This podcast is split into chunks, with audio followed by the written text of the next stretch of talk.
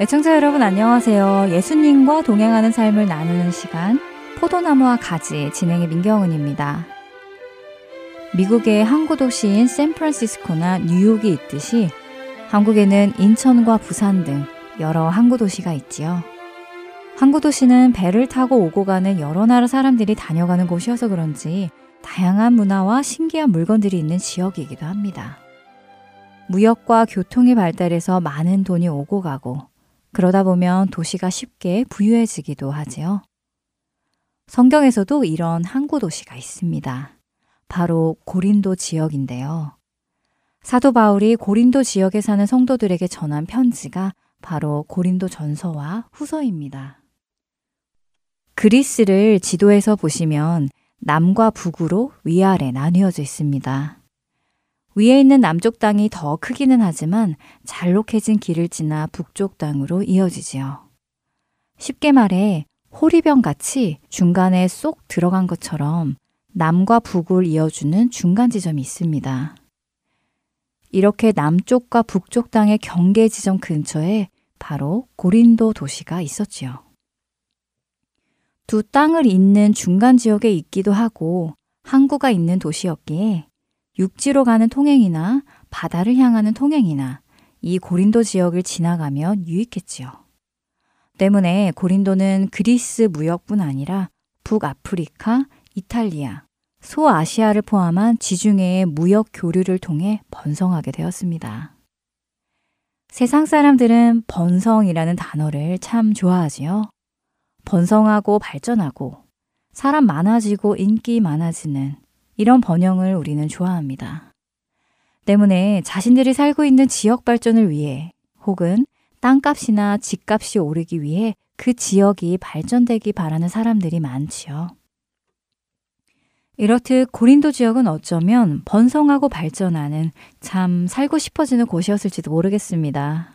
제가 그 지역 주민이었다면 좋아했을지도 모르지요. 저의 집값이 올라갔을 테니까요. 그런데 이렇게 모든 교류가 많아지고 다양한 인종들도 많아져서 번성하는 것은 좋은데 이와 함께 증가하는 것이 또 있습니다. 무엇이 증가했을까요? 바로 죄입니다. 교통량이 늘고 많은 사람들과의 교류가 많아지자 새로운 죄에 눈을 뜨기도 합니다. 전에 몰랐던 죄들도 새롭게 배우게 되고 또 전하게 되기도 합니다. 이렇게 죄가 늘어감에 따라 반대로 줄어드는 것이 또 있는데 그것은 바로 죄에 대한 경각심이었습니다. 죄를 향한 경계심이 줄어드는 것이었지요. 점점 더 많은 사람들이 거리낌 없이 죄 의식 없이 죄를 짓는 것을 보다 보면 아, 그래도 되는가 보다. 저 모습이 자연스러운 것이네 하는 생각까지 들게 됩니다. 죄를 죄로 여기지 않는 일이 생겨나지요. 사도 바울이 1년 반을 머물며 세운 고린도 교회도 죄의 영향을 받기 시작했고 죄에 대한 경각심이 무뎌지기 시작했습니다. 그런 교회를 향해 사도 바울은 죄가 무엇이며 그 죄를 어떻게 다루어야 하는지 그리고 그 교회를 어떻게 회복시켜야 하는지를 편지로 전하기 시작했지요. 찬양 한 곡 듣고 말씀 계속 나누겠습니다.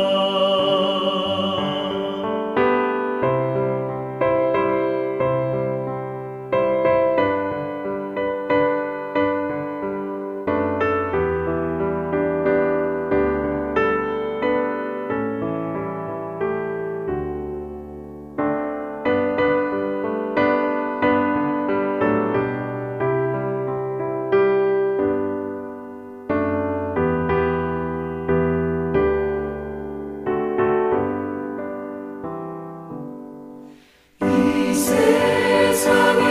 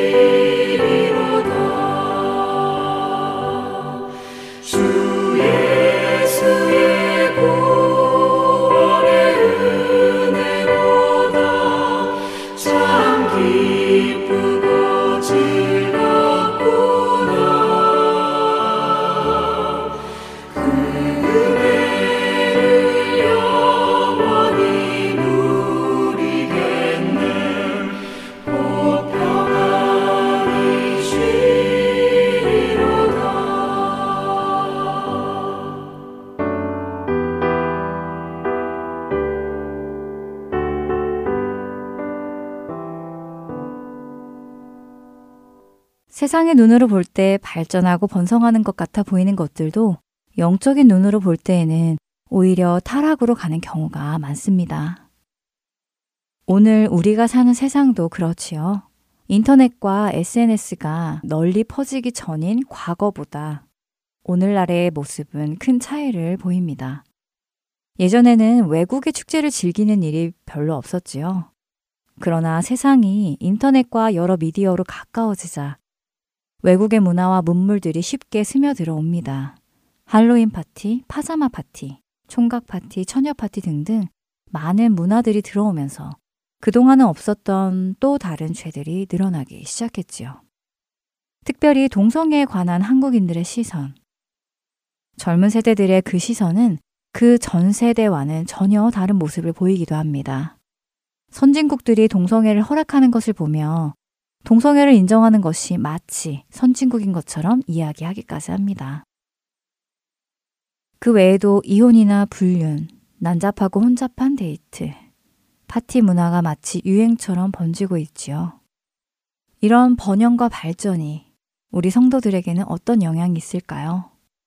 하나님 앞으로 더 나아가게 만들까요? 아니면 하나님의 말씀을 더 깊게 묵상하게 할까요? 또한 믿지 않는 세상 사람들로 하여금 하나님을 만날 수 있는 기회를 더 많이 제공하고 있을까요? 분명 고린도 지역은 번성했고 부유해졌습니다. 그와 함께 교회도 부흥을 했지요. 하지만 그와 함께 죄의 영향력도 커지게 되었습니다. 고린도 교회의 많은 문제들 중 하나가 세속화, 곧 세상과 닮아가는 것이었습니다. 그리고 주변 문화와 단절되지 않으려는 태도로 인해 죄를 죄로 여기는 감각마저 무뎌져 갔지요. 대부분의 성도가 이기적이고 부도덕했으며 이교적인 생활을 과감하게 끊어내지 못했음을 성경은 기록합니다. 부도덕한 일을 저지르며 교회를 다니면서도 부끄러워하지 않았고 다른 교인들조차 그것을 그대로 받아들이며 오히려 우리는 이런 죄인들을 품어주는 마음이 있다며 부끄러운 것을 모르고 자랑하기까지 했지요. 사도 바울은 이 문제를 고치기 위해 신실한 그리스도인이 불순종하고 회개하지 않는 성도들과 교제하는 것을 그만두어야 한다고 말하며 회개하지 않는 그들을 교회에서 구별하여 쫓아내야 한다고까지 말씀했지요. 고린도전서 5장 6절과 7절에는 너희가 자랑하는 것이 옳지 아니하도다. 적은 누룩이 온 덩어리에 퍼지는 것을 알지 못하느냐. 너희는 누룩 없는 자인데 새 덩어리가 되기 위하여 묵은 누룩을 내버리라. 우리의 유월절 양, 곧 그리스도께서 희생되셨느니라 라고 말씀합니다. 물론 죄인을 사랑으로 품어주고 받아들여주는 것은 맞습니다. 하지만 그것은 죄인이 자신의 죄로 고민하며 그 죄에서 벗어나기 위해 노력할 경우이지요. 죄를 죄로 인식하고 그 죄를 떠나기 위해 기도하고 있다면 돕는 것은 마땅한 일이지만 회개하지 않고 하나님께서 죄라고 하신 것을 죄가 아니다 라고 하며 여전히 그 죄를 고집하고 있다면 그것은 하나님을 대적하는 것이기에 교회에서 내쫓아야 한다는 것입니다. 교회에서 쫓아내는 것이 조금 심하다라고 생각되시나요?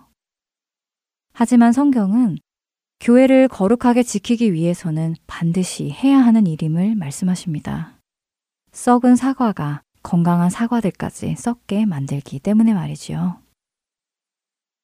우리 역시 지금 고린도 교회처럼 세상 한복판에서 살아가고 있습니다. 인터넷과 미디어를 통해 많은 것을 보고 듣고 이야기하고 있지요.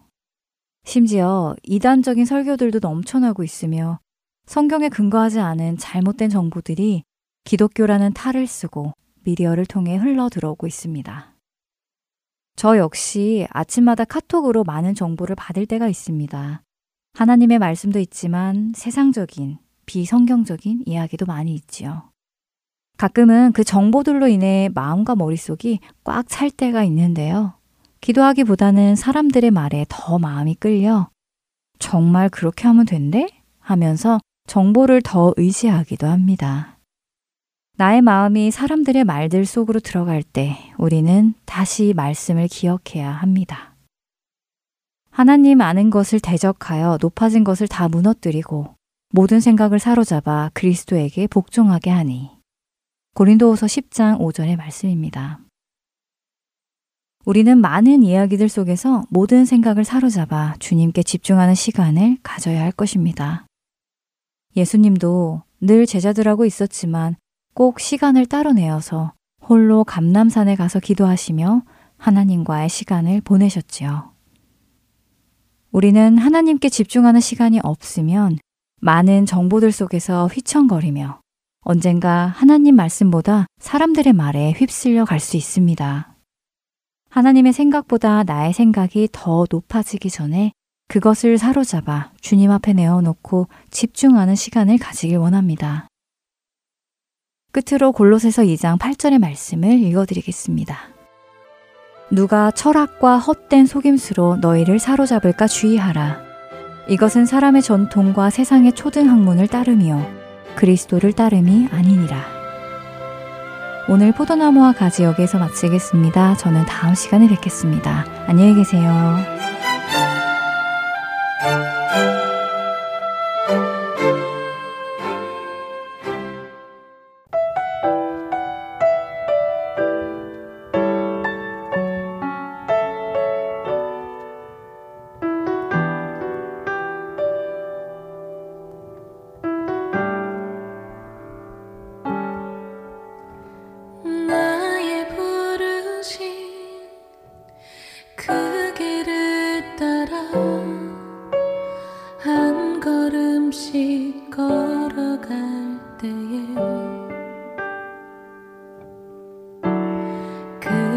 드리며 내삶